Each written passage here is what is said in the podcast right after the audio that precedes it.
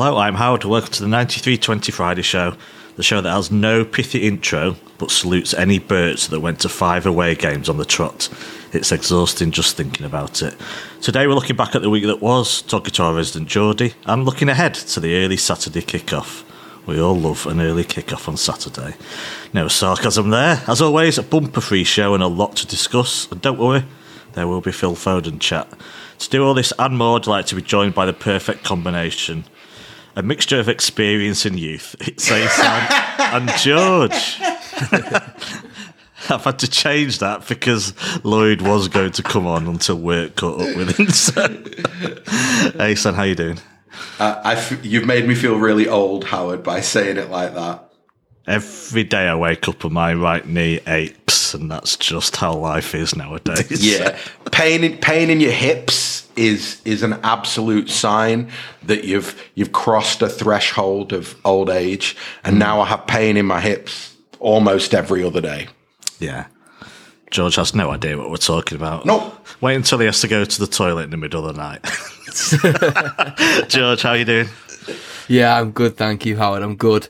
Although I think I may be deceiving on the youth front, maybe a bit like Kalvin Phillips, where you, you think I'm an up and coming star, but when you actually look at the age, you start to get a bit worried.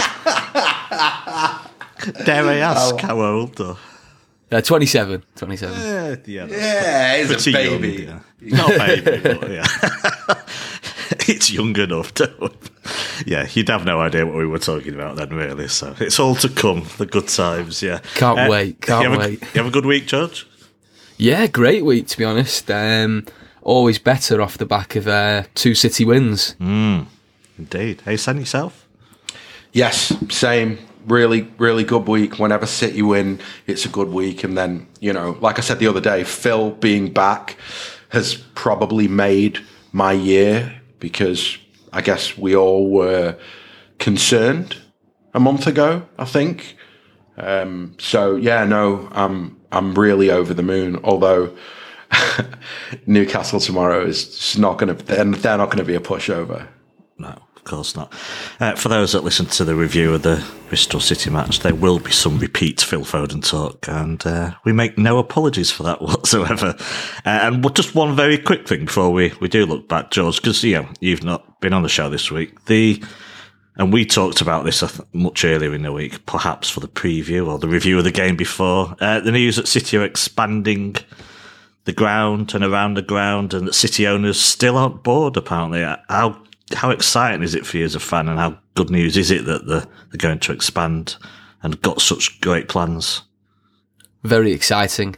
Like you say, um, you know, we've always been told by, you know, rival fans that, oh, one day the, uh, you know, the Sheikh's going to get bored and just walk away and leave you and you'll drop down the leagues. But, you know, that I see no sign of that happening anytime soon. And the infrastructure, like they're putting in place now with the stadium expansion, the new city square, the museum, the shop, you know, the level to which he's brought us to now, even one day if the Sheikh did decide to walk away and sell, there's no way we can plummet in any way, I don't think. And the stadium expansion itself, obviously, is a bit of a, a talking point amongst people, especially online with the old empty seats jibes and we can't fill this, we can't fill that. But having been there pretty much, I think I've only missed one home game this season, you know, it, we are, we are filling it. And I think you guys mentioned on the previous show this week, the Haaland factor is massive. Hmm. And that's only going to grow if his prestige grows as it is with the 27 goals he's already scored. Wow, wait till we start passing to him then. Yeah, exactly. Exactly. Queuing outside the ground to come in. when he can touch it more than 20 times a match, yeah, it'll Yeah. be, uh, it, and I just think it's, it, maybe, I don't know how many years off it, it will be, the building in terms of the expansion, but I think by the time it's come around, I think it'll be no problem. And I do like the idea of that one big stand. Yes. That's, I really like that part. I was going to, well, that's my follow up question for you. Is that crucial for atmosphere in a way? There's been issues with atmosphere in the past. How, having that one, I mean, it'd be great if the entire stand was one Yeah. tier, but I think logistically, the, I remember at the time the the ground was built. It wasn't built for this. It wasn't built for expansion e- either. It's not easy. I know City, City are planning to stagger the work, so minimum disruption. So it's not like they're going to do it all at once. Uh, and, but that's the plans as a whole. Uh, it's I think it's impossible to do it a single tier, but to have you know separate from the south stand, is it really important to you that we use this opportunity to improve the atmosphere? Yeah, definitely. Um, obviously, behind that goal at the moment is is the family stand, and they come in for a lot of heat from other people around the ground. Um, you know, sometimes if we score at that end, and you don't get the same reaction as you do maybe in the south stand, you know, and that's only going to be natural because the south stands where a lot of uh, a lot of the a lot of the kind of away fa- away fa- the people go to away matches sit, and you're near the away fans as well. So there's already an atmosphere created by that rivalry. But I think going forward with this new stand, they need to try and get younger people in there. I think and. Uh, people, n- newer fans, and people who are really excited to go to the match, and I think it will create a fantastic atmosphere. Ace, I've got an impossible question for you that we touched on for seconds, I think, in the previous one. Is it all right for a club to move to move people around like this? You know, you know what it's like. We'd be sat in a, a seat for ages, and they move stuff around. And you've got to sit here. Where does the power lie with that? Does a, a fan have a right to stay in a seat forever, or do you think it is important for City that they use this expansion to move the fam. There has, you know, there should be a family stand, of course, but to move it away from areas that are so close to the pitch, perhaps. Can they do that? Is it fair? I'm not answering that question. I'll, get, I'll get death threats. You know I mean? no way I'm answering that question. I think that everybody's entitled to feel exactly how they want to feel about any forced relocation of seats. And if people are upset by it, then they're entitled to feel upset by it. And if the club feel it's a necessity, then they're entitled to do it. So, how's that for sitting on the fence diplomacy? That's the perfect diplomatic answer. So well done. See, I'm learning. I'm learning all those all those diplomacy lessons off you and Lloyd are paying off. Yeah, we've taught you well. Yeah. Uh, right. Let's let's look at the football then. Uh, yeah, Bristol City, George, midweek FA Cup round. Big fan or not? Yeah, big fan, big fan.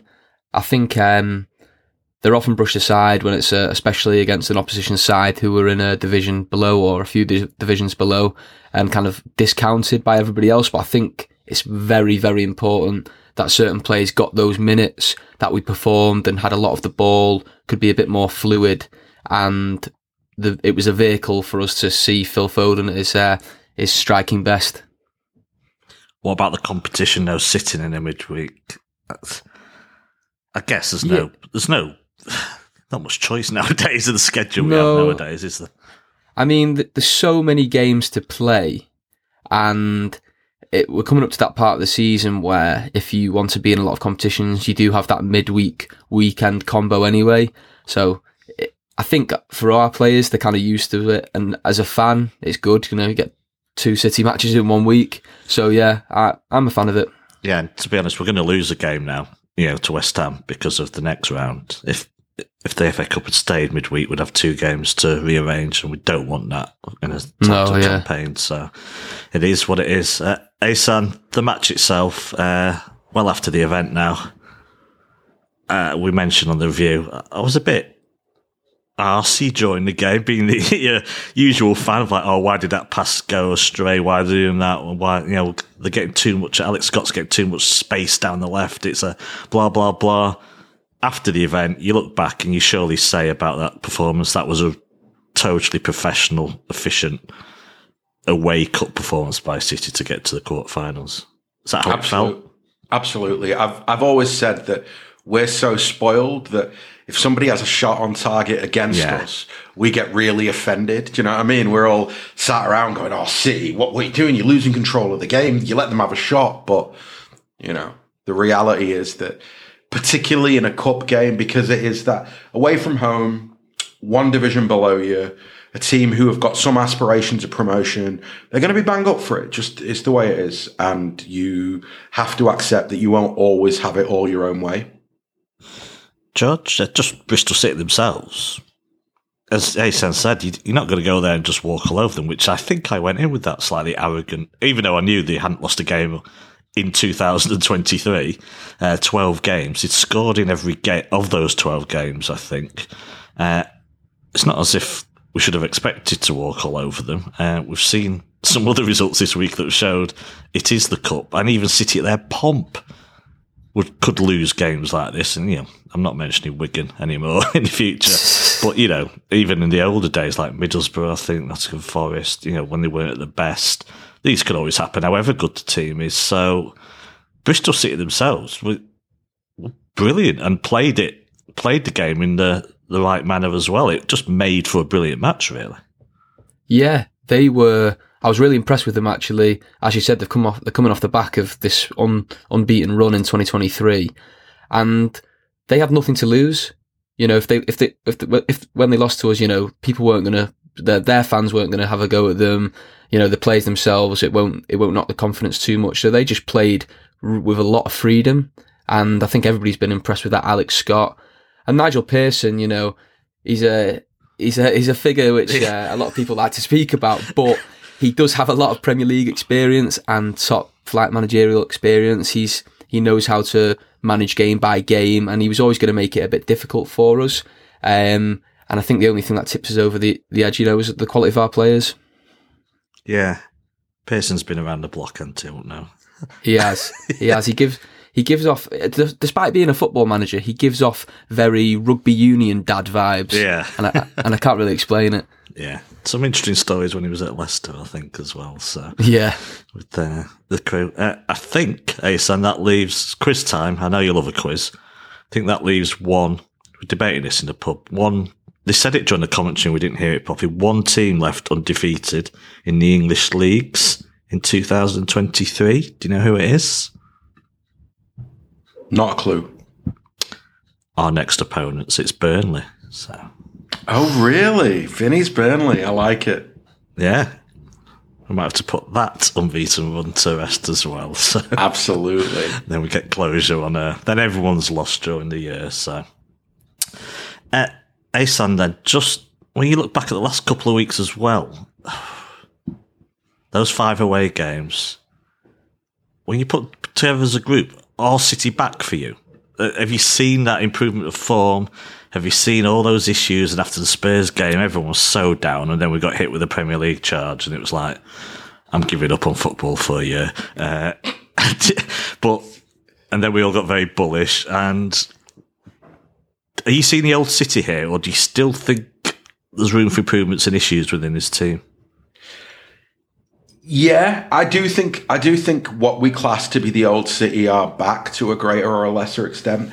I think what has probably skewed everybody's perception a tiny bit is the Forest draw. I think that had one of the myriad of of chances at 1 0 gone in and we win that game comfortably, I think we'd all feel a lot more bullish about the idea that City are back. I think that result rather than performance maybe skewed a little bit the the positivity. But for me, the question wasn't really about results because we we've been getting results all season, which is why we we've been second for most of the season. Um, I think it was really about the personality of the team and whether we felt that it looked like the team that we've come to know and love. And I think that that really is the case. Um, to me, it really it looks and feels like that. I I, one of the big things for me is that there's probably been a little bit too much focus on Haaland. Um, there's been too much focus both on his individual performances within games, but also the perceived effect of Haaland on everybody else in the team. The reality is he can't pass to himself. Somebody has to pass the ball to him. And that kind of learning and understanding of how to get the best out of him is something that the players needed to figure out over a period of time. That responsibility for me was never really on him. It was about everybody around him. And I think that we're beginning to find that perfect balance between control, between allowing, you know, to allowing ourselves to rest with the football, but also knowing when to be a little bit more vertical in terms of looking for him, looking for him early, looking for him with the right pass. Uh, and the last thing, which I think is probably the most important thing, is how much quality are the creative players behind him showing. Maybe that was my biggest um, criticism when the performances weren't there was that it felt like we weren't creating. And that really wasn't on Erling. That was on KDB, Gundo, Bernardo, Grealish, Mahrez, Foden. Um, and I feel as though we're seeing that creativity now and that's having an impact both in terms of performances and it will have an impact and it's having an impact on results as well. Hmm. George, I think it's worth asking you a similar question in a way you know, we, we, obviously every season we get to this stage, business end. There's big games. We might be going for a title, might be in the Champions League, might be going for the quadruple.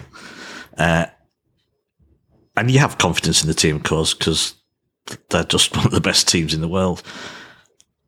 Considering the struggles of the last couple of months, do you go into this part of the season feeling as confident as you have previous seasons? You know, do you think we've got it back and do you think we've players, and we're going to discuss a couple of individuals shortly, that we're now in as good a position as previous seasons to go on and win some trophies?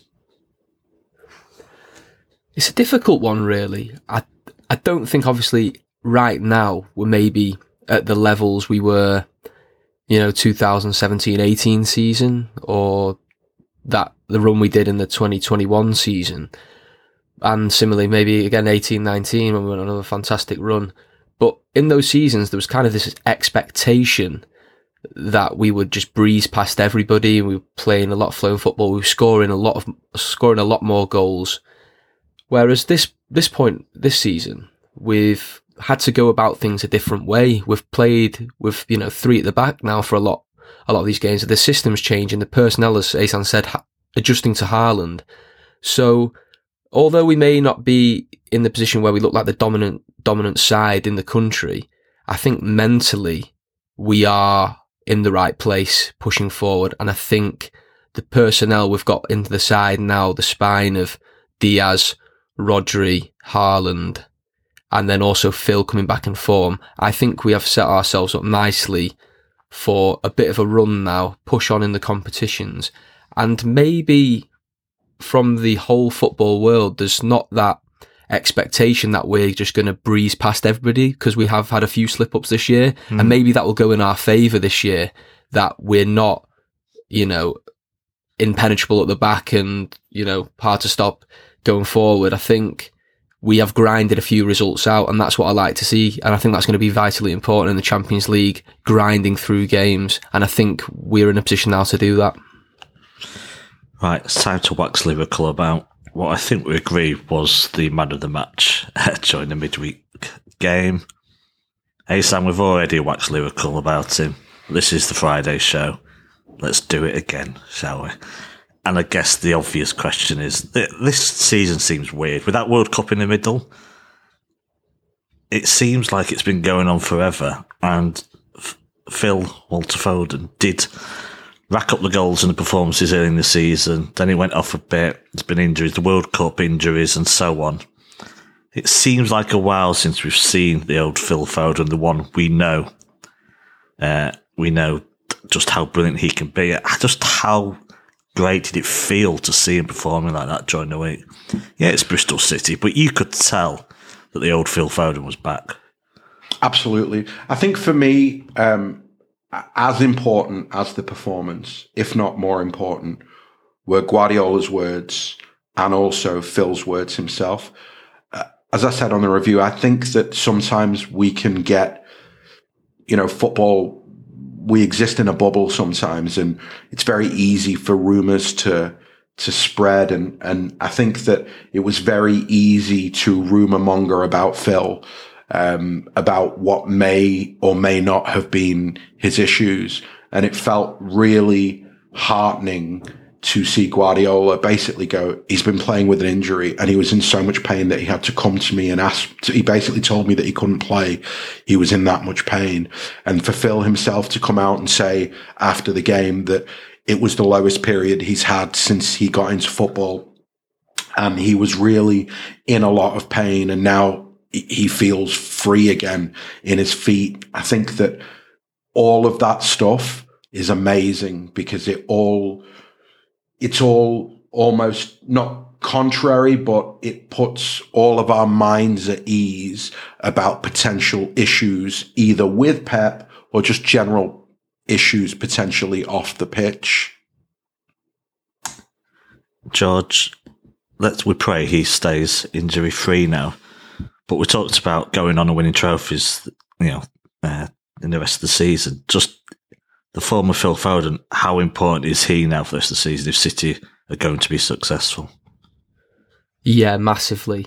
He's so dynamic for us, and at the at the age he is, he's already a game winner. He provides big moments. He has done already. You look back at that Champions League uh, run to the final, 2021. Those those Dortmund PSG games where he was mm. just outstanding. Nobody could get near him on the pitch, and and this season, watching him go through this, like he said in that in the press conference, um, the toughest period in his career so far, and now bouncing back in the last few games that he has, is is vitally important. And his stats this season are are great already. Like I mean, last season I think in the Premier League he got nine goals, five assists, and already this year he's on eight goals and four assists. So even with all the matches he's missed and with his injury and not being maybe at his startling best earlier on, he's still performing really well. Probably yeah. our second second highest goal scorer in the league as well. So he's going to be massive for us. You've seen how he plays in the big games this season. The the first derby, um, he was just get a hat trick there. He's so important for us, and I can't wait to see more of him play in the next few weeks. Do we underestimate how good that finish was as well against Bristol City? Yeah, it, it, it looks like it's just a, a, tapping at the back post, but when you see how fast the ball's moving and it's bobbling and bouncing up on the pitch, I think everybody looking at that in slow motion was like, actually, if that come to me, I would have smashed that out of the ground. Definitely. So, That's, yes, shanked it probably uh, off of a throw in, yeah. Yeah, but that's that's part of his genius, though. He he makes football look so simple.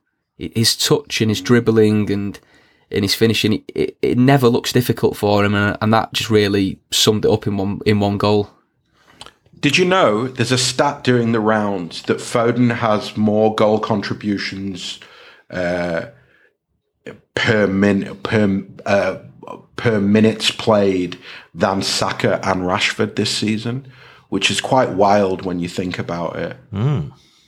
Wow. wow. Yeah, that that's crazy. Yeah. Has that been verified? yeah, yeah, yeah. yeah. Uh, City, City tweeted me, yeah. it after the game after the game last weekend that uh, Phil's got a goal contribution every 105 minutes of play this season that he's played in, so a goal or an assist. And Rashford and Saka are both hovering around a goal contribution every 120 minutes mm. in hmm. terms of games that they've played. So I think it speaks to his productivity when he when he is on the pitch and the the fact that I think it's something that we we view City in a vacuum. We judge our players by their own standards. We judge our manager by the standards that he's set. We forget that actually the league isn't played in a vacuum. Your competition are the other teams around you and we consistently excel at everything in comparison to our nearest rivals. And that's a testament to the consistency that Guardiola has instilled in the entire organization. Yeah, you can sometimes, you know, in past seasons go on the Premier League site, you just see passes or whatever, yeah, well, goals, obviously, goals scored, and it'd just be City players just dominating every section. It's like, ah, standard, isn't it? Assists, you know, it's just full of players because we do take it for granted in a way. Uh, love an absolutely pointless stat on this show. Uh, so here's here we go. Pointless stat of the week. Phil Foden's the youngest ever City player to reach ten goals for the club in the FA Cup. So another record broken. he's gonna. By the time he's done, there ain't gonna be any record. when Foden and Guardiola leave, man, the record books are just gonna say Phil Foden and Pep Guardiola. Yeah. Are we any closer to knowing where his best position is? I think so. So I know that we would all love to see him play in one of the number eight positions. But I think that I've really come round to what actually it's something that Pep said two years ago. Two years ago when, when Phil was playing, Pep was saying then that look, he's got a natural smell of goals. And that's just with a guy like that, you have to play him as close to the goal as possible because goals are the hardest things to come by in football. And so I think for the foreseeable future, for me, he's got to play in the front three. Yeah, and he doesn't have that pausa that Pep always wants from his central players, uh, more frenetic. But yeah, it's not a bad thing that he's always looking to get the ball towards goals. So yeah, absolutely. And I think you know, I think the I think the pausa thing is a little bit overstated in that I think Pep constantly hammers that home because he probably wants Phil to be a bit less of a puppy with a bone. Do you know what I mean? Like he wants him to be yeah. a bit less enthusiastic and a bit more relaxed. But deep down inside, Guardiola loves Phil. It, you know, you can't. That's like telling Messi to, you know, Messi, pause it, pass it backwards. It's like, no, I'm Messi. I'll run past four lads and blam it in the top corner because that's what football's about. And I think that that's where Phil is in terms of his quality and his abilities. Yeah, uh, on, on, the off chance Dean Saunders is listening to this, apologies for using fancy phrases uh, on this show. Uh, that means nothing to you. Check out his uh, Talksport rant, but then that's just that's letting Talksport win, is it not? Unbelievable. I can't understand why he didn't succeed as a manager. It's an absolute mystery. Uh, George, another player we discussed a bit more briefly after the Bristol City match is Kevin De Bruyne. He got mixed reviews for the Bristol City match. Again, the rest of the season, he's going to be crucial. That is he lacking consistency right now? Yeah, seeing a, a lot of people commenting on his performance, especially in the, the first half of, of the Bristol match. Some people weren't happy with him and his sharpness, and then he just made again another player who can make football look so easy. And when he scores his goal, just strolls yeah. inside to the middle of the pitch and just curls one in. Doesn't even does. It's not really a shot. It's just a pass, isn't it? So so precise into that bottom corner. Uh, but he he he has had a, a mixed season, I think not his not not played at his absolute best, and yet again he's got twelve assists already or something daft in the league. Top of that, a few goals to his name now as well. Yeah, he's top um, in Europe. He was a few weeks ago, and that just says it all in a way. Like, yeah, oh, he's not on top of his game. Oh, he's the top assister in Europe's top five leagues. It's like crazy, really. Yeah. And he's, he's one of those players that you sometimes see people calling for him to be substituted when he's maybe having one of his rougher games. And then all of a sudden he'll just pull a moment of magic out of nowhere uh, with a, a, an amazing assist or a long range goal, or and that's why you can never be totally confident in bringing him off. I don't think, or or dropping him. You see a lot of people talk about maybe our best midfield three for fluidity is Rodri, Gundo, Bernardo, and there may be some truth in that. There's a lot, a lot of fluidity in that three, but in terms of dynamism and and winning matches, you have to have Kevin De Bruyne playing. And if we can get him at his best when he's driving that ball forward, it'll stand us in in good stead and will mean that we'll progress through the Champions League and keep breathing down Arsenal's necks. Uh, yeah, Asan, your thoughts on him? I've, it's weird. I have some strange conversations about Kevin De Bruyne this season, you know, in pubs and with other people who think he might be on the wane. And I think it was said, you know, sometimes he can look tired, even if he's not. And he looked like he was fed up during playing for Belgium during the World Cup. But to me, he's he's got years left in the game. Obviously, I think that's stating the obvious. Does it feel like a temporary problem if he is lacking consistency right now? I think we maybe don't realize that that's always been a small feature of Kev's game. I think since he arrived at the club, for all of his quality, there have been little moments in almost every season, whether it be due to injury, recovering from injury, or just form, where he hasn't been at his natural best. But I think it goes back to what I said earlier. The standards are just so high that when they drop a little bit, we feel like it's catastrophic. We go, oh my God, Like, I, I mean, for me personally, writing off De Bruyne is just a madness. And I've seen people, honestly, there was people doing it two years ago. There were people going, his legs have gone, he's yeah. finished, you know. It just, it's, it's wild to me. Kevin De Bruyne is Manchester City's most important player along with Phil Foden. You'd say if there's no De Bruyne and there's no Foden in the team, you're going to struggle. You're just going to struggle because we rely so much on those two for pure creativity. Um, so I, I don't really have any concern. I feel as though we'll be having this conversation in three years' time. There'll be some fella going, De Bruyne looks like his legs have gone, and we'll be sire going, but he's got 15 assists. I don't understand. So no, I'm I'm really not worried. I feel as though I, I'd love to know what you two think. I feel as though we have at the right moment reached a point in the season where you look at the squad as a whole and you go, we're in a really good position now. There's nobody who you look at and you go, oh, he's a real worry. He is. Grealish, for somebody who I was so critical of, has been just incredible.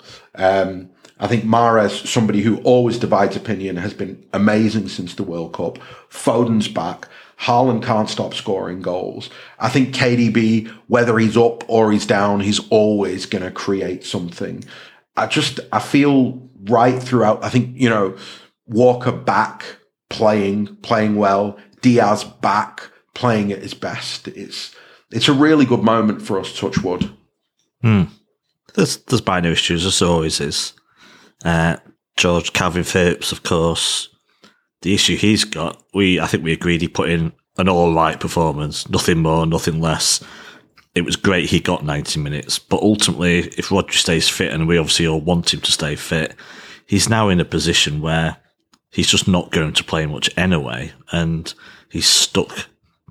He's stuck where he is basically on the bench, for, perhaps for the, the rest of the season. Uh, there was little issues with Alvarez in this game or where he plays. Aymeric Laporte not getting game time, but of course you can't play everyone, can you? The fact that pretty much everyone's available except for John Stones is damn good going into March, and so hopefully John Stones will be back soon. So we're in a good Pep position he's generally. Back. Yeah. Uh, but George, yeah, just finally, uh, how do you feel about those peripheral players, so to speak, regarding their game time recently? Is it just the way it is? It was it was great to see, like I said, Kalvin Phillips get that full ninety minutes against uh, Bristol, but it's it's still at the point I think where say we say we're in a, a cup final and Rodri gets injured, he's going to be out the game, and everybody else is fit. Who will Guardiola pick in that role? And I don't think he will pick Phillips at this moment. I think mm. he'd pick Gundo ahead of him there. I think he'd probably even play Bernardo on his own in that deeper role instead of Phillips and possibly even John Stones, the people he could rely on. I, I do not think that Guardiola would trust him to deputise for Rodri in a big game. And that at the moment remains my big worry. And I know he needs to get more minutes and be able to prove himself in a City shirt. But as as we as I said earlier, he's not as young as we all may think, and for his own career, he may want to move at the end of the season if he's not getting the minutes that, that he wants. So I am still worried about that. But a few other figures, like you said, Alvarez, um, it's great to see him get a goal again, and he's going to be important for us down the stretch. And again, what Asan alluded to there, the, that front three especially, we're at a point now where if one person's missing out, you're not so worried because you know that everybody's in bang hot form, and there's goals coming to there's goals coming into the team from all over the pitch now. I think not just Haaland. Indeed. Right, let's move on the draw itself, uh, narratives, lots of narratives, obviously. City out the hat first, so didn't have the stress of the previous round where City United were left in to quite late. I think I thought, oh god, here we go, it's happening. And of course, we go and get Burnley at home. Hey, son, Vinny's coming back. Your thoughts? I asked for this draw. you, you did. I, I said Burnley. Did you make a few calls and get it sorted? I did. You know, I, I rang the fellas with the warm balls. yeah, brought a microwave exactly. into the studio. Yeah. Um, no, I just I th- I think it's it's got to be the romantics pick. It really has. If you Guardiola's doing his press conference right now, he's just said that he fully expects Vinny to be uh, City manager one day. I just think it's it's the perfect draw. Really, it really is the perfect draw. I think it's the perfect draw from a, a, a romantics point of view, and I also think it's the perfect draw for Vinny. I think he gets to bring his team to the Etihad and gets a barometer of the work that he's done between the start of the season and now. He'll have a better idea of where they are in terms of their push, not just for promotion, but how they could fare next season. Um, so no, it's just only positives for me. George, your feelings? I, I did put in the notes, could his return be an unwelcome distraction? What a party pooper I am. Howard, can I just say, I, I, I, guess maybe part of why I think it's the perfect draw is honestly, if they come to the Etihad and beat us, I'm sound with that. I'll, I'll, you know what I mean? Like, there's no way that if Burnley come to the Etihad with, with Vincent Kompany as manager and deservedly beat us, that I don't doff my cap and go, cool, well done. Do you know what I mean? You're not, you're not coming on the review then if they do, so. I will not be Fair sound enough. with that at all. Oh, well, I was going to say our FA Cup record over the last decade. Everyone talks about the Champions League. The FA Cup's been a bit disappointing as well. Let's be honest. So, but it did, and it started our journey in the FA Cup. So, no, I don't want us to lose. That's for sure. So, and I would expect a strong side, but we will see. Yeah, George, your thoughts on him coming back? Not a distraction, really, just something to be celebrated in a way it's going to be it's going to be a strange feeling, isn't it? I I can't remember a, an opposition manager that's coming to the Etihad in recent years that's going to get you know a welcoming reception, let alone the one that Kompany's going to get. It's it's going to be crazy. It's yeah, and singing songs about the opposition manager for for most of the game. Probably it's going to be it's going to be brilliant seeing on, on the sidelines and. I can't wait to see this Burnley team in the flesh. They've had so many plaudits from around the, the football world this season and their fans, you know, can't sing his praises high enough. So I'm really intrigued to see how they are in the flesh because I think they're going to give us a proper good game and they're not going to roll over and Kompany himself will really want to make his, make a mark on his return. He won't want to go sheepishly away having been beaten 3 0. He'll, he'll really want to impose his, his Burnley side on this fixture and it's mm. going to be a really tasty tie, I think. Well, their last defeat was in Manchester against United, so in the other cup that we don't talk about anymore. Speaking of which, in the press conference, a journalist has actually asked. Uh, I don't know if the aggregators missed, you know, been uh, paraphrasing Pep Guardiola on whether Manchester United winning the Carabao Cup inspires City. No, nothing. Why on earth would you ask that question? Stuck with this Bizarre question. Why on earth would that inspire City? Anyway, Burnley, Asan, they are coming up. they are probably going to win the league. I think Sheffield United have a game in hand, but it's still a 10 point gap. They'll win the league. In a way, the league's taken care of itself, so they'll play the strongest side. This is not going to be an easy game, is it? Absolutely not. And also, I mean, forget about the league. You also have to look at the man, the manager, look at what type of man he is. He's absolutely not coming to the Etihad to have his tummy tickled by Guardiola. He's coming to prove himself. I, I just, I, he's such a competitive monster, Vinny, and we know that, that it's incomprehensible to me that they turn up and aren't at their absolute best and he doesn't pick his absolute best team. I just, I expect it to be one of the most difficult home games that we have this season.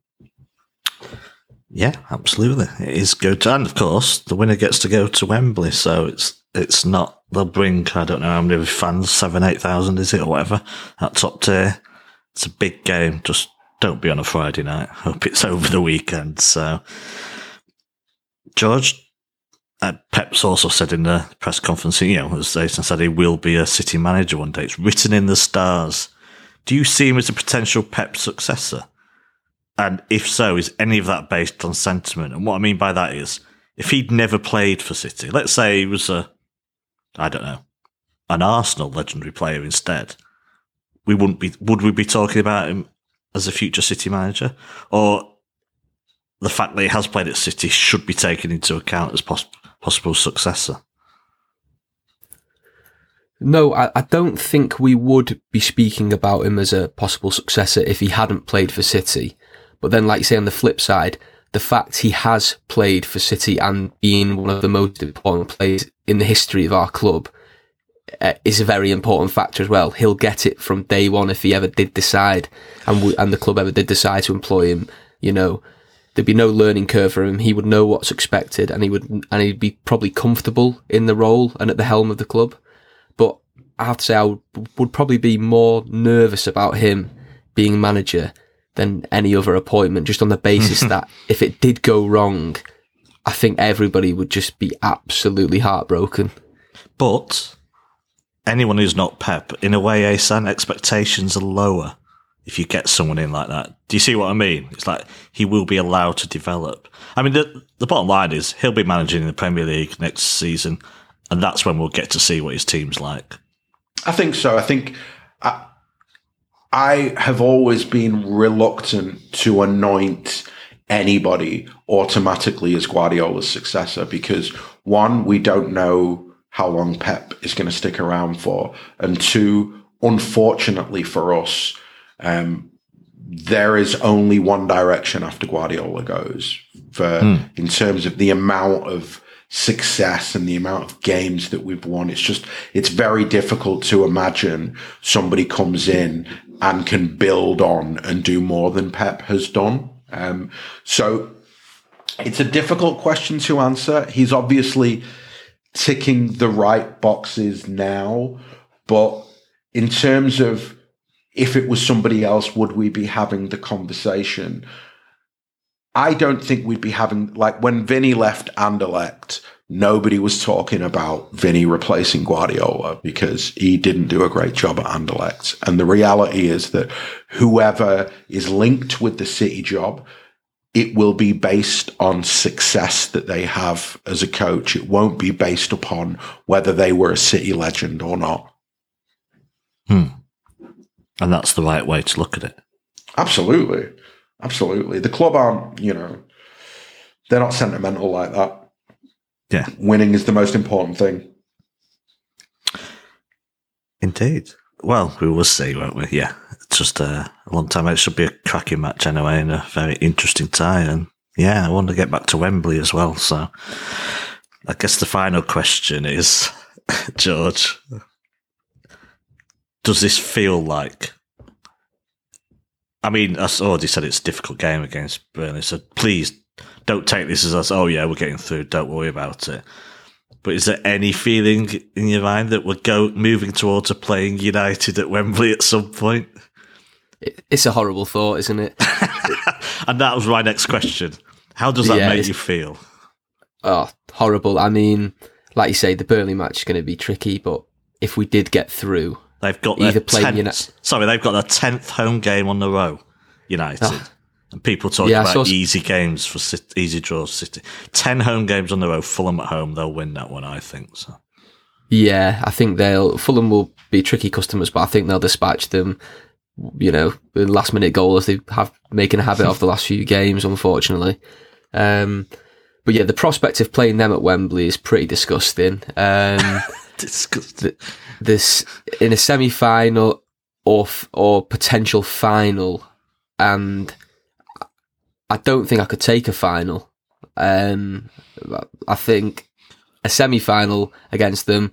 We've beat them once in a semi at Wembley. If we did play them, and we lost it. It would be heartbreaking, but at least the trophy that day wouldn't be on the line. But if a trophy's on the line in a final, wow, that's going to be What time That are would going to be an start intense day. drinking? yeah, seventy-two hours beforehand. I think. Just an alcohol drip the, the whole week in the build. Yeah. You know what? I think I Asan's probably a weirdo who, who really wants it to happen. So No, no, I definitely don't. I think one of the things, what I think one of the ways in which you slightly misunderstand me, Howard, is that it's been really easy to enjoy derbies over the last decade because United are crap objectively. And so it just, it means that you can kind of go in. I've always felt going into those games a calm because whether we win or we lose, I know that we're better. I think now looking forward, two things. I think one, we're going to have to accept the fact that United are going to be around us in lots of competitions. And the other thing we've got to accept is that they are not the basket case from a footballing point of view that they have been over the last decade. Um, he has done a great job. I always say we should be. This day was coming, and Yeah. we should be ab- should be really thankful that we had a decade of incompetence from United. That it went on for that long because eventually they were going to get things right. So But you know what? I'll say something else, Howard, right? So, one of the things that Liverpool fans can't handle at all is how tight the race is. Like, basically, the fact that they've been on the losing end of league titles by a point, by a couple of points. It, it, it amplifies the pain when you come that close and lose out. So what I'm hoping for is that over the next five years, United fans have got to suffer the indignity that the Scousers had of thinking that you're really good and still finishing behind City. yeah, I'd settle for that. But of course, as for the know, the inevitability, and it's not that of meeting the other semi-finalists will be a Championship club and Brighton, uh, and know Brighton are a really decent side, but it just shows you know there's no like huge guns there, are they, on the other side of the the draw? So we will see. We've got to get past Burnley first. Right, that's enough looking back and looking forward to perhaps Vinny being our manager for 20 years in the future and winning everything there is and getting a second statue outside the ground. Uh, I wonder if he'll go and visit it when he comes back. We will see. That is the end of part one. Uh, up next, yesterday I caught up with Newcastle fan Harry to talk about all things Newcastle. Uh, I'm delighted to be joined by Newcastle fan Harry de Cosimo. Uh, good afternoon, Harry. How are you doing? Hi, Howard. Um, thanks for having me on. I'm really good. Looking forward to having a chat about Newcastle Yeah, and no- Manchester City, obviously. yeah, thanks for taking the time out to speak to us. I really appreciate it. I guess, considering you're uh, 18 months into takeover now, cup final last weekend, one catch all question to start you off. How are you feeling as a Newcastle fan right now? It's really strange because this is the most positive there's been uh, to be a Newcastle fan in, in a decade and a half. Hmm.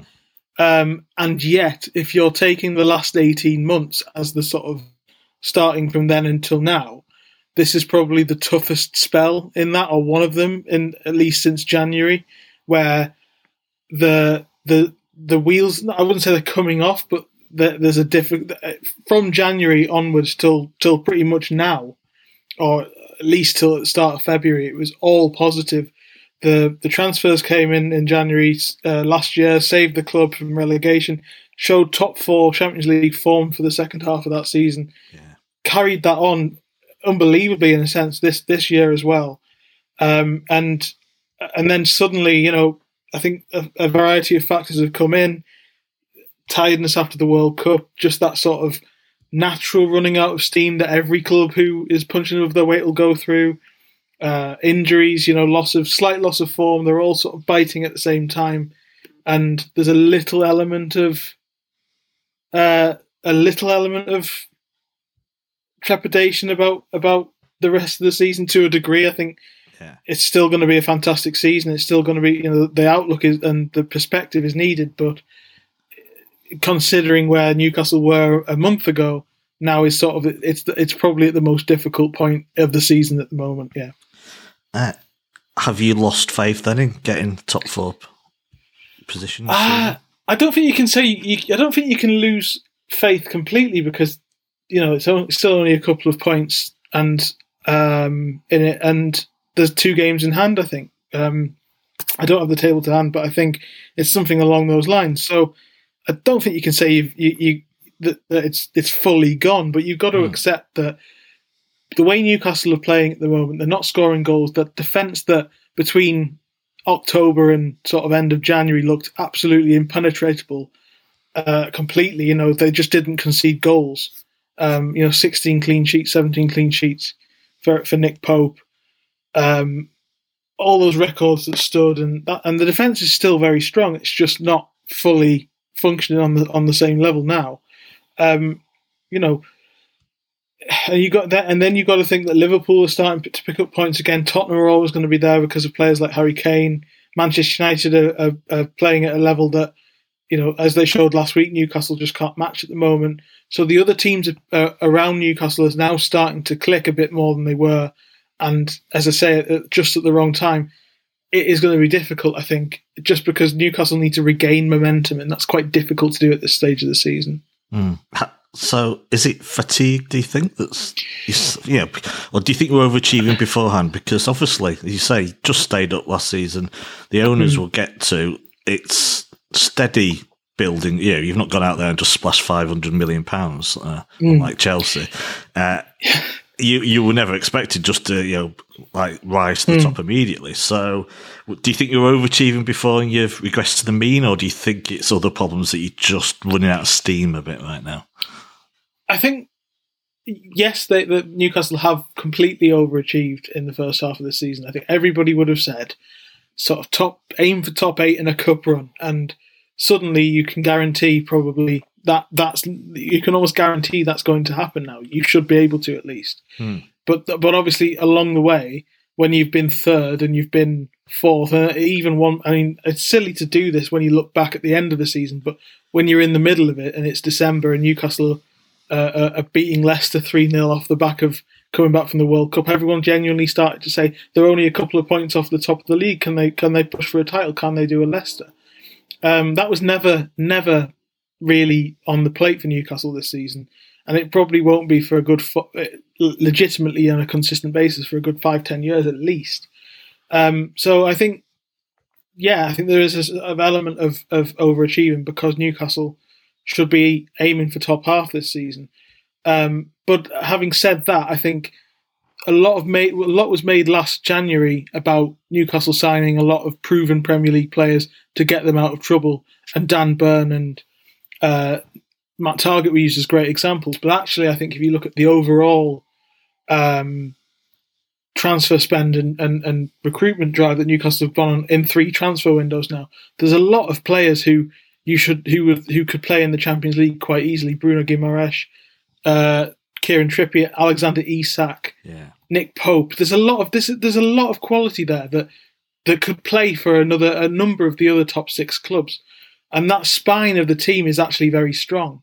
So I actually don't think that they are too far away from being regular challengers of the top six, but the top six and the top four are very different things. Um, I think, and I think, yeah, there is a sort of element that that running out of steam is a thing. Do you think not finishing the top four would really hamper your development transfer wise in the summer? Or do you think you'll, it won't make much difference? You, you should be in Europe the yeah, the season, I, you know, next yeah. season. So, I think, I think for me, the big thing this I, I, appreciate that, that that's a very good argument to make because obviously Champions League brings you the, the, brings you money, more money, more revenue, which is which is the kind of money that Newcastle need because where Newcastle will lack in terms of um, being able to recruit in the summer in, against play, teams that they now would consider their rivals, i.e., the top six, the big six in the Premier League as they're called, is lack of um, advertising and, and, and money that, that Newcastle can't just chuck a load of money into it because of financial fair play. So they have to build um, advertising, build sponsorship deals, all that sort of thing, and and and, fi- and find those revenue streams. And the Champions League would obviously help with that. Um, so in that sense, yes, it would it would probably hamper them. But in terms of attracting players, I don't think that they would necessarily be be shopping in a different market than they will if they finish sixth or seventh this season. Mm. And I think in terms of keeping existing players, I think just showing the likes of Bruno, the likes of Botman, the likes of Isak that they can challenge this early on in the process will keep them around for longer because I honestly don't believe that they Bruno Guimaraes, as, as much as he can talk about wanting to win the Champions League and play in the Champions League at Newcastle and win trophies for Newcastle, he can't have honestly thought that they were likely to be in the Champions League within two or three years of being fifth, of being third bottom in the Premier League when he joined. Hmm. So that sort of process will be enough, you would think, initially to keep those around, and it'll be enough to impress other players.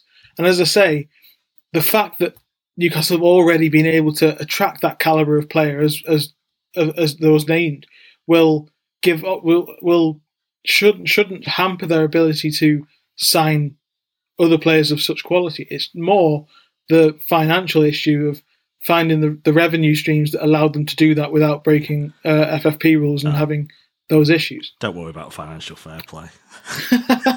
we don't. Uh, this is going to this is going to sound like a strange question, but here we go anyway. I occasionally get because as people know me know I'm a terrible fan. I mean I'm, I'm one of those nervous fans. You know, get stressed out for a big game. Very occasionally, I, th- I think I have this thought pops into my head. God, I wish we were average or rubbish again because I don't I don't want to have to go through the stress of this huge match against United or Liverpool this week. But what I'm leading to it, and then of course it's well worth it because of the highs are just amazing. Yeah. But as you get better and expe- expectations, of course, risen in the last eighteen months. Mm-hmm. Is it more stressful being a Newcastle fan nowadays? Do you know what? It actually isn't because I understand exactly what you mean. If you ask me that in a couple of years, the answer Yeah. might be different. But at the moment, the difference is that they are going for games and winning games that they should win, and then go and then going into these games and thinking, okay, well, we'll give it a go. Like the the home game against against you guys, where um, you know we probably thought, let's see where we go here, and then we were three one up, and you couldn't allow yourself to really relax into it because it's Manchester City, and as happened, they can just score two goals within however many minutes. But the difference between that and before was that Newcastle was scraping one-one draws in relegation battles before, and it was terrible football, and it was there was no hope at all.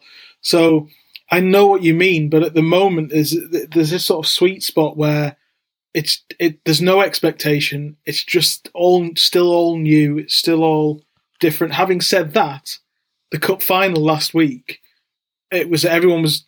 You, you've seen the pictures of Trafalgar Square, I'm sure, but everybody on the day was very nervous, and then after it, there's this sort of sense of, oh, we should have done better there. We should have done better. So that that will eventually that'll change, and eventually we'll be sat where you are, um, and thinking, I, I, I don't like the stress of this big Champions League semi final Yeah.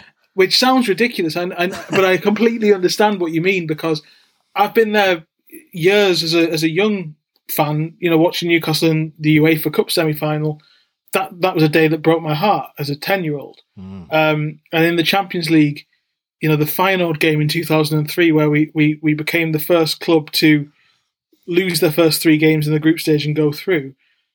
Um, that that that that's kind of that that's kind of what you're talking about. And those nerves were there for the fans, uh, but at the moment, it's it's still the sort of novelty of just relaxing. Actually, and there's a very a very strange contentment of going to games at the moment because Yeah. Newcastle are actually doing the job properly. I think City it's linked to expectations that it's, we've been painted in many areas of the media of we should, as a par score, win everything.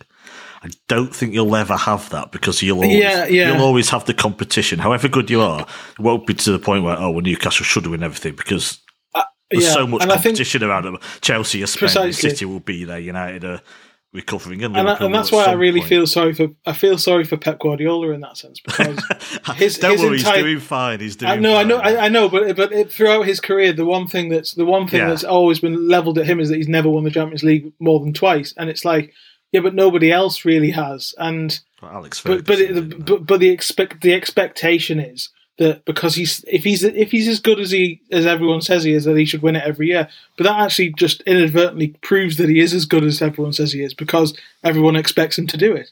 And um and yeah, I, so I I do I know what you mean completely, and I think one day that'll happen uh, for Newcastle. I think that the level of expectation will shift, but at this stage in this in the process, and given how how how well they've done in comparison to what people expected.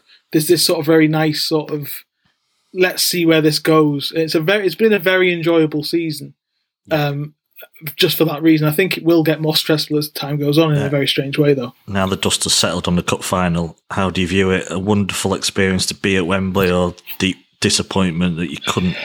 You're still waiting for that trophy, or optimism that this will be the future for you? Because you know, Yeah. once you're at Wembley, City were lucky. We were lucky. The first time we got to semi final, we beat United. Then we beat Stoke, which mm. you know, it's not the worst team to. They were Premier League yeah. side at the time, but not the worst side to have in a final. Uh, it wasn't a great match. Mm. So the first time we got there, we got the trophy, our first trophy, and you know it was, and everything took off from there. You'll have mm. that weight, but you know, I guess patience is a part of it. Was it? Do you see more positives than negatives from last weekend, or are you still pretty disappointed? Yeah, I think I think overall I see I see positives because the sense is that Newcastle will come back. I think in previous times when they've got to the final in, in like 99, 98, it was a sort of the sense was we'll have to do really well to get here again. Whereas th- there is a sort of plan and, there's a plan and the means to get there again. And I think that's why deep down people are probably there's disappointment, but the, the, there are there's more ability to take positives in that sense. But yeah, I think I remember watching the semi final draw and thinking if Newcastle could could actually draw Manchester United here and somehow beat them in the semi final, then they'd have Forest or yeah. you know uh, they'd have Forest in the final. Then then you're pro- then then the, there's a, there's there's a flip there, and you think across two legs back at St James's Park would they have a better chance of beating? And and you know hold them at hold them at Old Trafford and have a better chance of beating them at St James's Park than 90 minutes at Wembley where the pitch is big, the nerves are different. There's a very I don't think I've ever seen many great games at Wembley because the, the, the occasion it's like it's like a derby for everyone. Do you know that sort of sense where you can't really relax into the game, you can't play your proper game because the occasion is so big. And I think that's and Manchester United are always going to at this stage are always going to handle that better because of the players they have. So you've got to be philosophical about about the final itself. There, there were disappointments in that Newcastle didn't really lay a glove on Manchester United, but again, I just think they came at the wrong time. I think if, if Newcastle were playing as they were in in in uh, November or late October, it might be a different um, uh, it might be a different game. But they, they, they, things have just gone that little bit more difficult, and I think that's why the Liverpool game, the Manchester United game, and now the Man City game just sort of coming at the wrong time for them. Hmm. One last topic I have to cover before we talk about the match itself on Saturday. Mm-hmm. Uh, we have some common ground, of course, and that would be an ownership a common ground. Uh, 18 months, I think. Was it October 21? Well, it was finalised. Yeah, October 2021, yeah. Uh, tired yet defending your club? I think the same. My, my view on it's the same as it was then, which is, um, you know, as, as fans, you you can't do anything about the ownership and um, you know, you don't ask for that, and um, there is a sort of level of you know you've got to remember that you are you can't be judged as the moral arbiters when when mm. all the other things that go on do but at the same time you've you've got a responsibility to to to learn, understand these things and allow these things this noise to happen the noise is is in a sense good and i really didn't like seeing people with Saudi Arabian flags at Wembley last week and things like that, and mm. that shows that shows it's to that to that's where the line is. Do you know what I mean? I think that's for me that that's where that's where you've got to draw it really. Um, you know, if, if if fans feel strongly enough to stop supporting Newcastle because of it, then that's absolutely fine. But I don't get the set, but but but I don't agree that anybody, you know, I don't agree that the fans should should take responsibility for it in the sense of of, of stopping supporting them, but they should also learn about it and, and definitely don't do things like wearing like wear like uh, donning Saudi flags at games and you know that mm. that sort of blind thing where the, it, I think research you know understanding and living living you know and, and and gaining the sort of knowledge of it is is is is what you should do to stop to stop yourself doing that sort of thing. But there's only so much a fan can do, I think. Yeah. Do you think media coverage has generally been fair then in that respect? That um, yeah, yes, to a degree. I think it's it's again, it it it just comes at uh, it just depends where it's aimed at because if you're aiming it at the owners themselves, then then they have questions to answer. Hmm. But the fans don't have questions to answer because the fans haven't done the the you know what I mean. The fans yeah. haven't done committed anything. The so owners aren't aren't going to answer questions though, are they? You know, that, that, that's they've taken that, control and it is what it is. And that's and that's where and that's where the the the noise has to happen because just say just just stopping the noise just stops that you know that there are obvious issues that need to be discussed hmm. and I think that when Amnesty International make these calls, they have the absolute right. That's their job. They're, they're not they're not doing it because they don't support Newcastle, or they're not doing it because they they're you know They're all saw some- Sunderland fans. Y- Yeah, well, I, well, well, you say that, but I saw somebody say uh, on the bottom as a comment on a post about Amnesty International today, say, "Is there a Mackem in the camp?" And it's like that. That's what I mean. That's that's that's ridiculous. You can't you can't get that to that level. You've got to Yeah. you, you've got to have an understanding, a, a- an adult conversation about these things,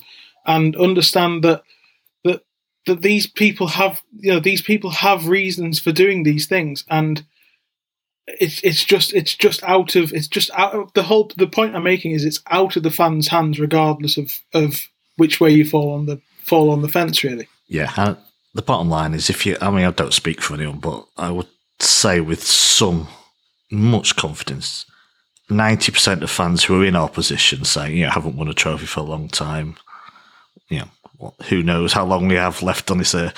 And it was down to a single fan to say, would you okay this takeover from people? Hmm. You know, they'd, they'd say yes because their, their first concern as football fans is they just want to win stuff. And yeah, but of course, it never was the fans' decision, and it is what it is. And yeah, and I think that that balance thing of not blowing smoke up an owner's arse, but being able to enjoy the football as a fan is a perfectly acceptable balance. Others, of course, will have different attitudes.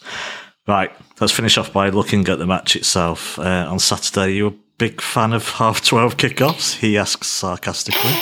Oh, um, no, Just so we know, official stance of 9320 podcast is we despise them. So. yeah, there- there's just yeah, they're not great, are they? But um, Especially for a big game like this, it's like Yeah. half five. yeah, or or a, or a Sunday afternoon yeah, type thing. Yeah. I mean, I'll take three o'clock. Yeah, Yeah, I, I, as a, this season, it's quite strange that I, I, a lot of Newcastle fans have forgotten what a three o'clock kickoff feels like because Mm. most of the game, most if not all of the last, of the last, I think every game since the World Cup has been on TV. welcome so to your future now. This yeah, is this is that. That's it, isn't it? I guess. yeah, yeah. It's, it's bad. Uh, reading between the lines, but I can't remember if it was off air. You said uh, you. You don't seem very confident of getting a result in this game. Whereas me, as a City fan, think this is going to be a really tough game. Uh, recent form, or is it? And I've I've looked this up. I can't see any updates. You know, up to Thursday now as we speak. Bruno Guimaraes. Is it going to be like a late fitness test situation with him? Yeah, there's a doubt about him because he was he didn't he didn't um he limped he was limping out of the game Ankle last again, week. yeah. Yeah, and so there is a doubt about him. Um, I think if he's fit enough, he'll play. I think that's. I don't think. I think Eddie Howe understands that, and Bruno himself is sort of that kind of character where he'll he'll do what he can to play. It's it's. So I think the chances of him playing, I wouldn't rule him out. If he, he if he if he doesn't play, he's definitely definitely not fit enough. If that makes sense. But How Um, how key is he to? Oh, he, I mean, he's everything, and the stats, uh, and, and that isn't an exaggeration. I mean, the stats back it up. Newcastle haven't won without him, and you can see he's the. There's a lot of really good players and and important in different ways. You've got Trippier for the leadership. You've got Ed, uh, um, Nick Pope for the sort of the sort of last last line of defence type of importance and rushing out and all right. I mean, he got sent off doing this, but generally the sweeper keeper element of his game has been really impressive this season.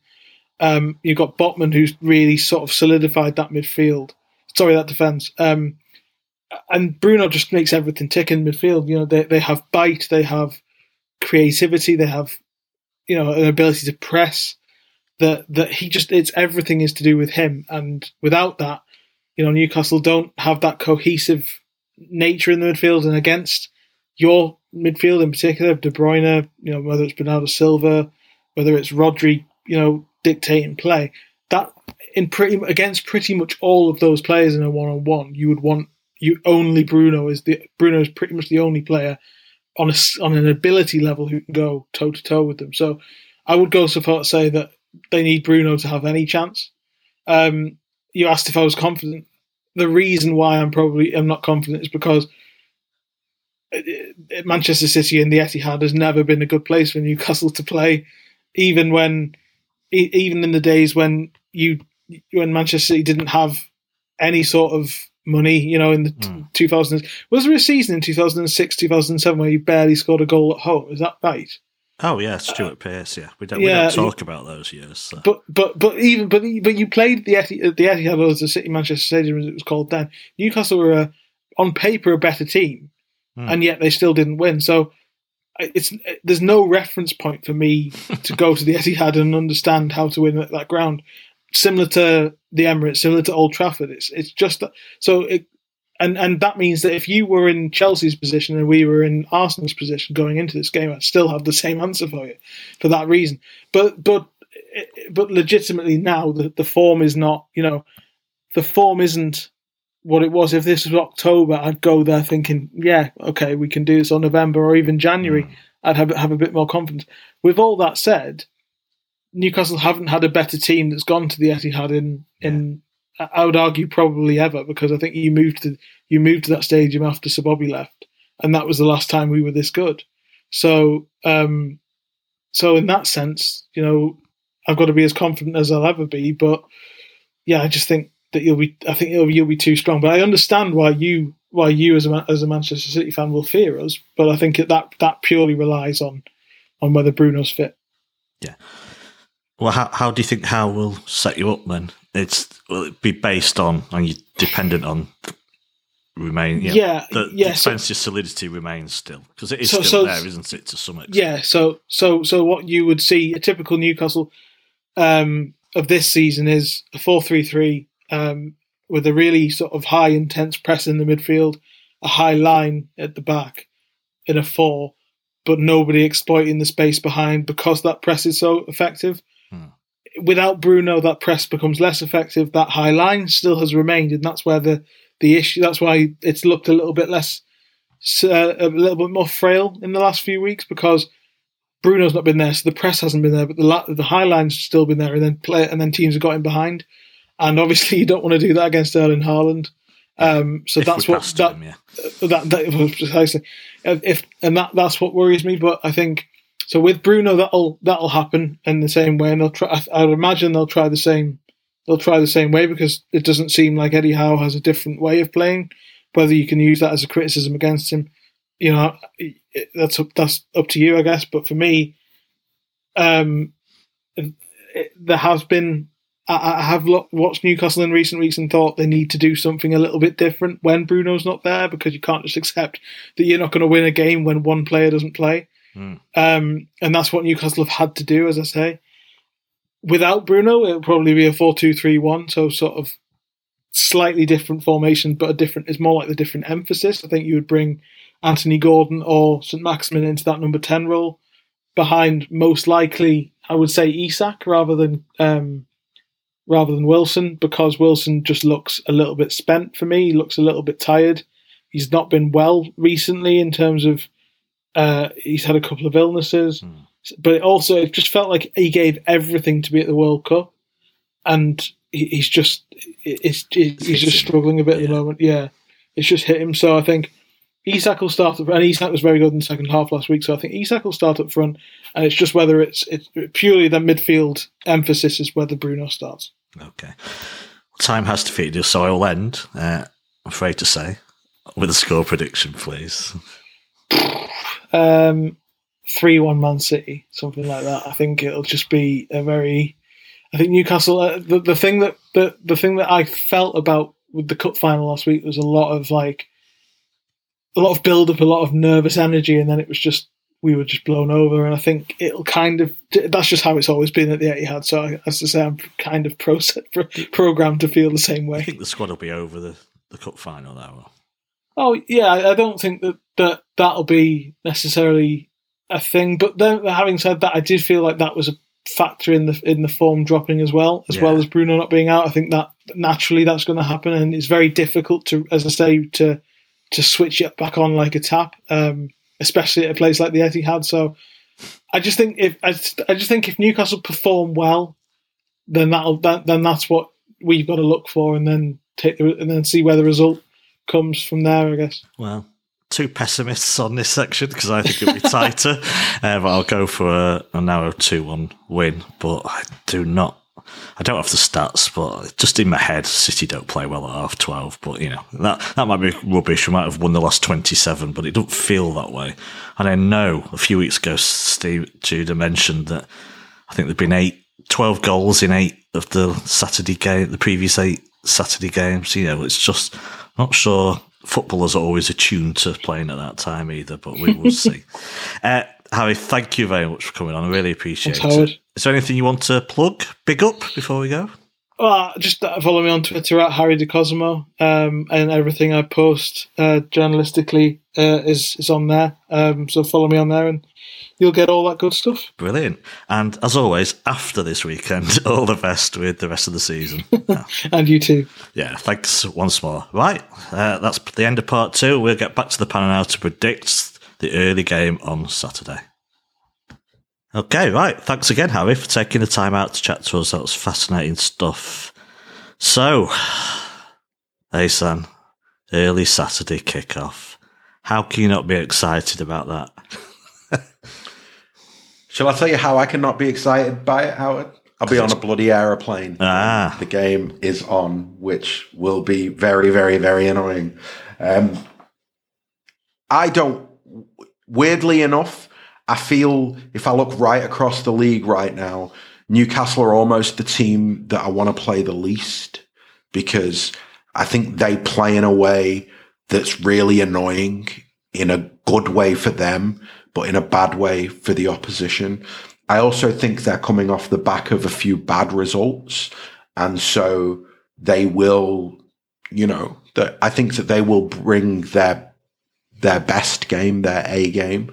Um, so it- whichever angle I look at it from, it will be one of the sternest tests that we face this season. Um, I'm not sure how we fare with early kickoffs. Personally, I don't like the early kickoff. Uh, I think we've had this conversation before. Yeah.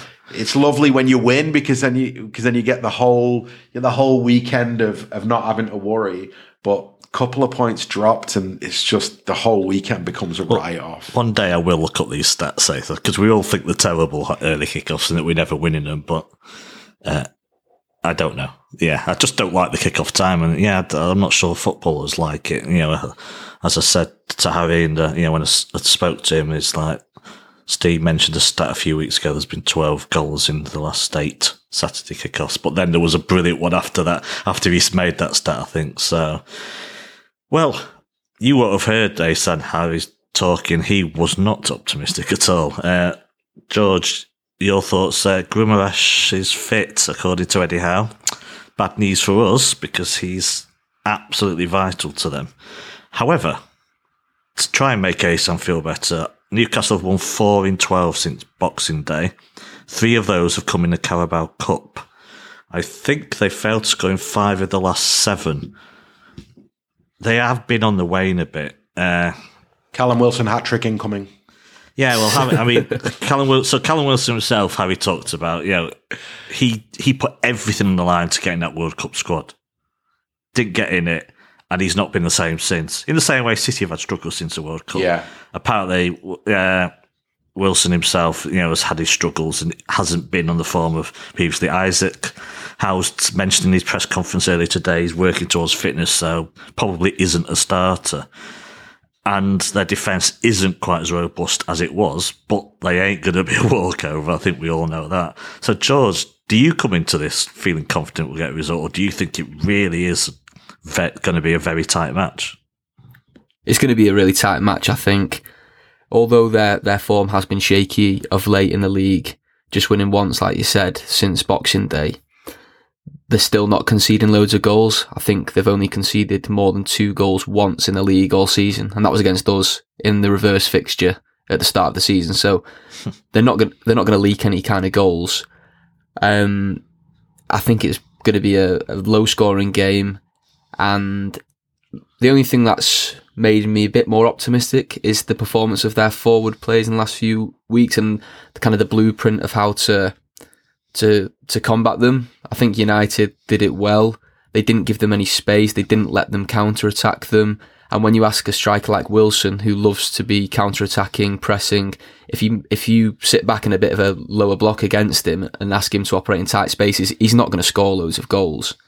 I think the player who was actually better at that is that Isak. He's got a bit better feet than Wilson, can pick a, a pass better. So it'll be interesting to see who he goes with, Eddie Howe, out of those two strikers. But yeah, I'm not, I'm not really optimistic about it. But I think we will just do it. But yeah, I'm not massively optimistic. The one thing I would say, um, I've, I've watched a lot of Newcastle this season, and the one thing that I felt in the last month or so is that the big thing that I think is a little bit lacking is their defensive solidity. I think that, yes, on the one hand, it could be a very tight game, but if City were to score first and score early enough, I think it could go the other way um, because they are they're, they're very much. I, get the sense under Ed, Eddie Howe that they're very much a team where before a ball is kicked, they'll probably take nil nil in a lot of games. But at the same time, when they go one 0 down, then they don't strike me as a team that are going to go, well, 1 0 isn't embarrassing. We're going to sit back here. They will then try and push bodies forward and try and get an equalizer. So you need, you need that goal almost to unlock the game. Uh, as long, the longer it stays nil nil, I think the more locked the game becomes. But if City mm. can get an early goal, then I think it could open things up. Yeah. I, I think I think again like the early goal is, is important, like say Asan, because their confidence levels as well, coming yeah. off the back of a cup final defeat. If you score early, that their heads will drop. Do you think they'll be affected by that? I think Six so. Yeah. I, I, think so. It was for a lot of those players. You know, first yeah. cup, first cup final. Some of them may think they may not, not be playing regularly for Newcastle next season. Maybe it was their one chance to mm. make make their mark on this the, the start of this period of Newcastle's history where they may be set up for success and they could be the, the players that won the first trophy, a bit like the City cohort of 2011, who, you know, will always remain in, in the hearts of loads of City fans for that victory. So I think that psychologically, a few of them will, will be affected by the result last weekend. Yeah. We'll see. And of course, the pressure for City to win ASAN uh, unfortunately, Lloyd's not here for me to ask him if it's a must-win game. This, but Arsenal at home to Bournemouth afterwards, and got Fulham away, and then a couple of more pretty easy home games. Is it a must-win game? I should say for Newcastle, they're out the top four now, so there's pressure on them as well now. What they take from this season, uh, because I honestly two months ago said they are finishing top four they're doing it. But it feels now that what actually was happening is they were overachieving and regressed to the mean, as you know, suggested to Harry when I chatted to him, and it feels that way now. That was it's not that they're bad now or struggling; it's that we're seeing they kind of run out of steam a bit, and we're seeing they are where they should be. Because let's not forget they only just stayed up last season and haven't been wild in the transfer market just yet.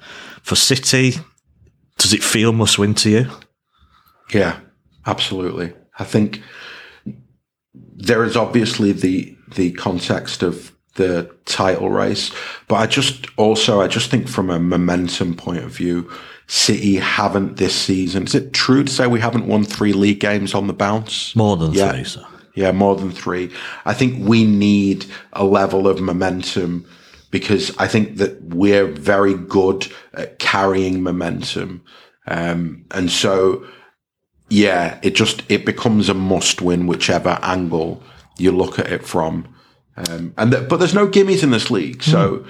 it, it's it's not a game where must win is always within the context of where we are, what our goals are, what we need to do to achieve our goals, but always with the respect to pay to the opposition to say there are no gimmies in this league, and I wouldn't be shocked if tomorrow it's nil nil. Do you know what I mean? Like if at the full time whistle somebody was like that was nil nil, it's like yeah okay, that just doesn't surprise me. Um, I think Newcastle at their best can frustrate anybody. Right, George, you get to go first with the impossible question. What's the team going to be? Is Well- it is it getting easy to predict it recently? I don't know. For a game like this, perhaps. For a game like this, maybe I think we're going to see Walker come back into the starting eleven to replace Rico. Um, because Newcastle are a very big physical side, especially with Joelinton likes to roam around on that left hand side, and I think he's probably twice the size of Rico. So you you'd want Walker's physicality and pace Yeah. you know, up against him. And especially if St. Maximin's going to be playing, you, you need Walker's pace to combat that. Because St. Maximin did uh, run us ragged in that uh, reverse fixture at the start of the season.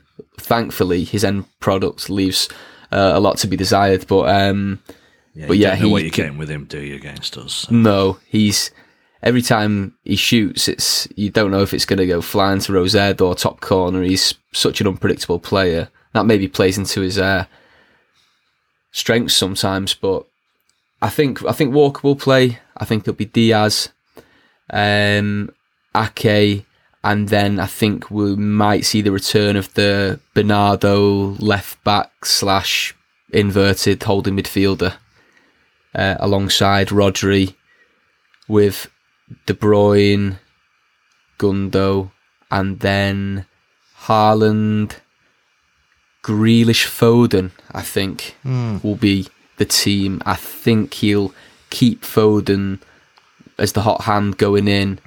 On put him on the right, and then he doesn't seem to drop Grealish in any of the big games this season so far. I think he'd sooner drop Mahrez from a league match than Grealish. So yeah, that's what that's what I think the team will be. Hey, Sam, your thoughts? Is it weird in a way that Mahrez is becoming a bit of a spare part in the last three games? No, mate, we need a squad. Like we need to. There's so many games, so many competitions. There will be injuries. There will be fatigue.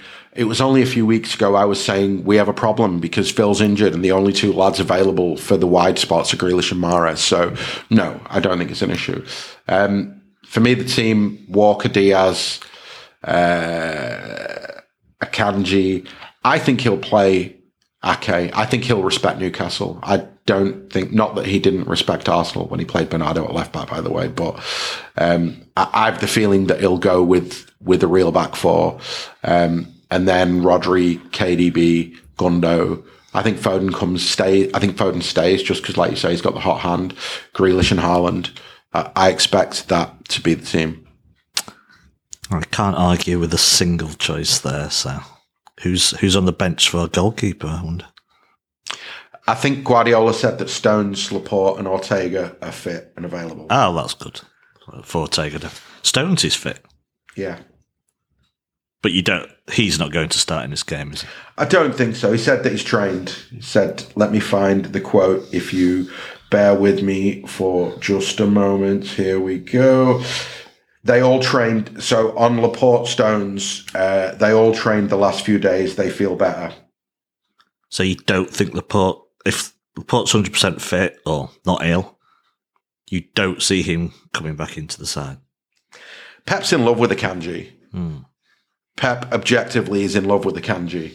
Um, and so it's hard to envisage Akanji not playing tomorrow for me. George, do you agree? Yeah, I didn't pick Akanji in my team, but it it does make a, a lot of sense. He when when we signed him, as it seemed like an afterthought signing, uh, just a a real backup backup fifth choice, and then he's played the most minutes out of all the centre backs. So Guardiola obviously does does love him, and that combination of his pace and also comfort on the ball. Pep obviously loves that, and I think he may be a good player to play against St Maximin because I don't think he was with us when we played in that game at the start of the season. So yeah, maybe he will have Walker and Akanji on that kind of um, right hand side to combat their left wingers in Joelinton and then St Maximin further forward. Okay, and that, just finally as we wrap it up soon, how do you see this game playing out then, Asan, and George, both answer? Do you see City dominating possession and it being a bit of a stalemate? Yeah, I think George suggested uh, it could be a low scoring match. This, uh, I hate to say things like that because then they turn into classics, and uh, you never know what's coming in a game like this. But it could be a cautious game where City have to show patience using that ball to to finally get through and behind a resolute back line. Is that how you see it playing out, Asan?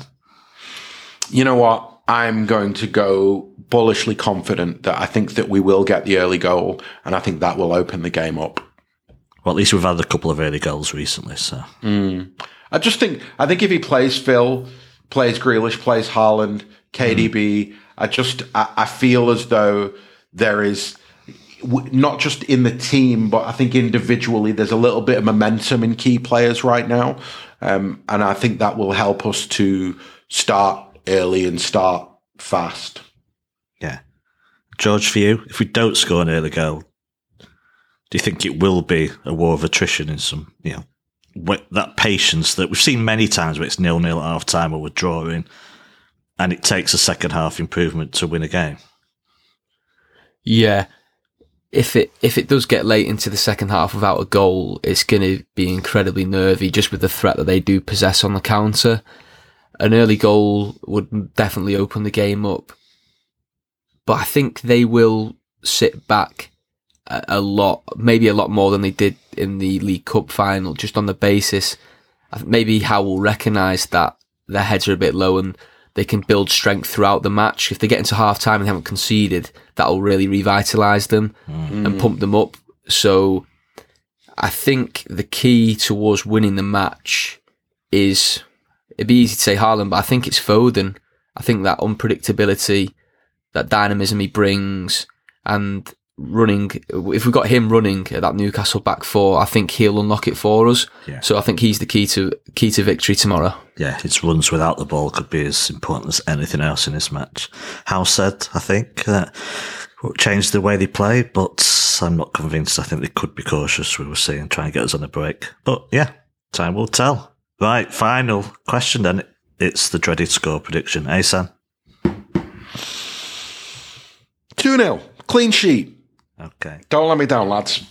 I saw a 3 1 defeat for Newcastle. I was equally pessimistic by saying it'd be a very tight 2 1 win to City. So, George? Uh, one 0 Phil Foden goal. Oh, I love that. Well, I'd rather win 5 0, but yeah, that would be a nice, that would be a nice story. Yeah. It would be indeed. Right. I think we've covered everything. George, thank you very much for taking the time out to speak to us today. No worries. Thanks for having me, guys. Hey, Sam, thank you very much as well. Pleasure. Thank you very much, Howard. Yeah, really enjoyed that. That's a wrap. We're all off to sell some economic levers to Barcelona on eBay. Uh, have a great weekend, everyone. Take care. And as always, Asan, Up the blues.